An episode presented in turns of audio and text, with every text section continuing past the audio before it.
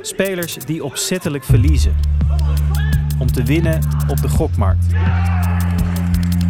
Matchfixing. Je denkt misschien dat het in Nederland niet gebeurt.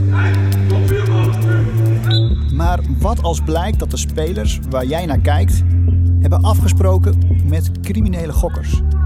Ken jij een zekere m- die zou jou benaderd hebben om wedstrijden te verliezen? Wat als de druk te groot wordt?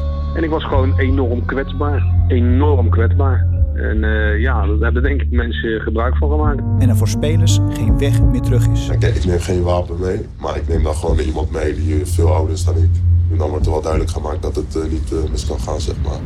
Dan bepalen criminelen wat er op het veld gebeurt. Die wedstrijd schijnt het te zijn geweest waar eventueel Ton Beugelsdijk betrokken zou zijn bij een omkoopschandaal. Maar wie wil dat verhaal vertellen? Op het moment dat dit fragment wordt uitgezonden, worden de mensen zenuwachtig.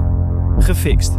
Een podcast van NPO Radio 1 en de NOS over onze zoektocht naar matchfixing in Nederland. Links. Links. Helemaal, helemaal het einde links.